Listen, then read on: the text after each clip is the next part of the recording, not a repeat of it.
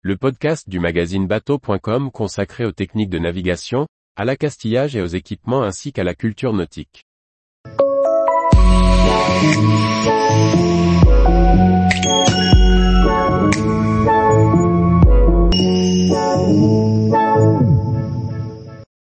Naviguer sans se ruiner, les bourses des équipiers. Par Chloé Tortera. La bourse des équipiers est un système de petites annonces pour mettre en relation un demandeur et un offreur, skipper, propriétaire, équipier, qui ne se connaissent pas forcément. Que l'on recherche une place à bord ou que l'on recherche un équipier, la bourse des équipiers vous aide à vous mettre en relation à travers une plateforme web dédiée. Il en existe plusieurs et qui couvrent toutes les pratiques. Régates, petites croisières, balades côtières, etc. La bourse des équipiers est un système de petites annonces mettant en relation, via Internet, avant sur papier dans les magazines, des plaisanciers, skippers et équipages ayant besoin les uns des autres que ce soit pour un embarquement au long cours ou pour une sortie en mer plus courte.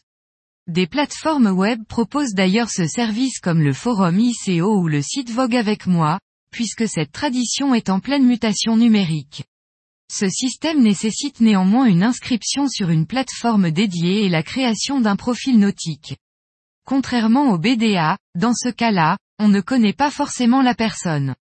On la contacte par message par commencer et on échange par mail ou par téléphone pour définir les besoins, envies, recherches.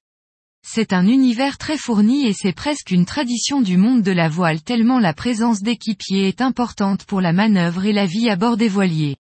De nombreux propriétaires ont d'ailleurs du mal à trouver et à former des équipages pour naviguer. La plupart du temps votre bonne volonté, un peu de connaissances nautiques et de bon sens vous suffiront à prendre part dans un équipage. Pour les plus mordus, un équipage stable se constituera au fil du temps pour participer aux régates et aux entraînements tout au long d'une saison. Le plus souvent, une bourse commune, caisse de bord, sera certainement demandée pour participer aux frais.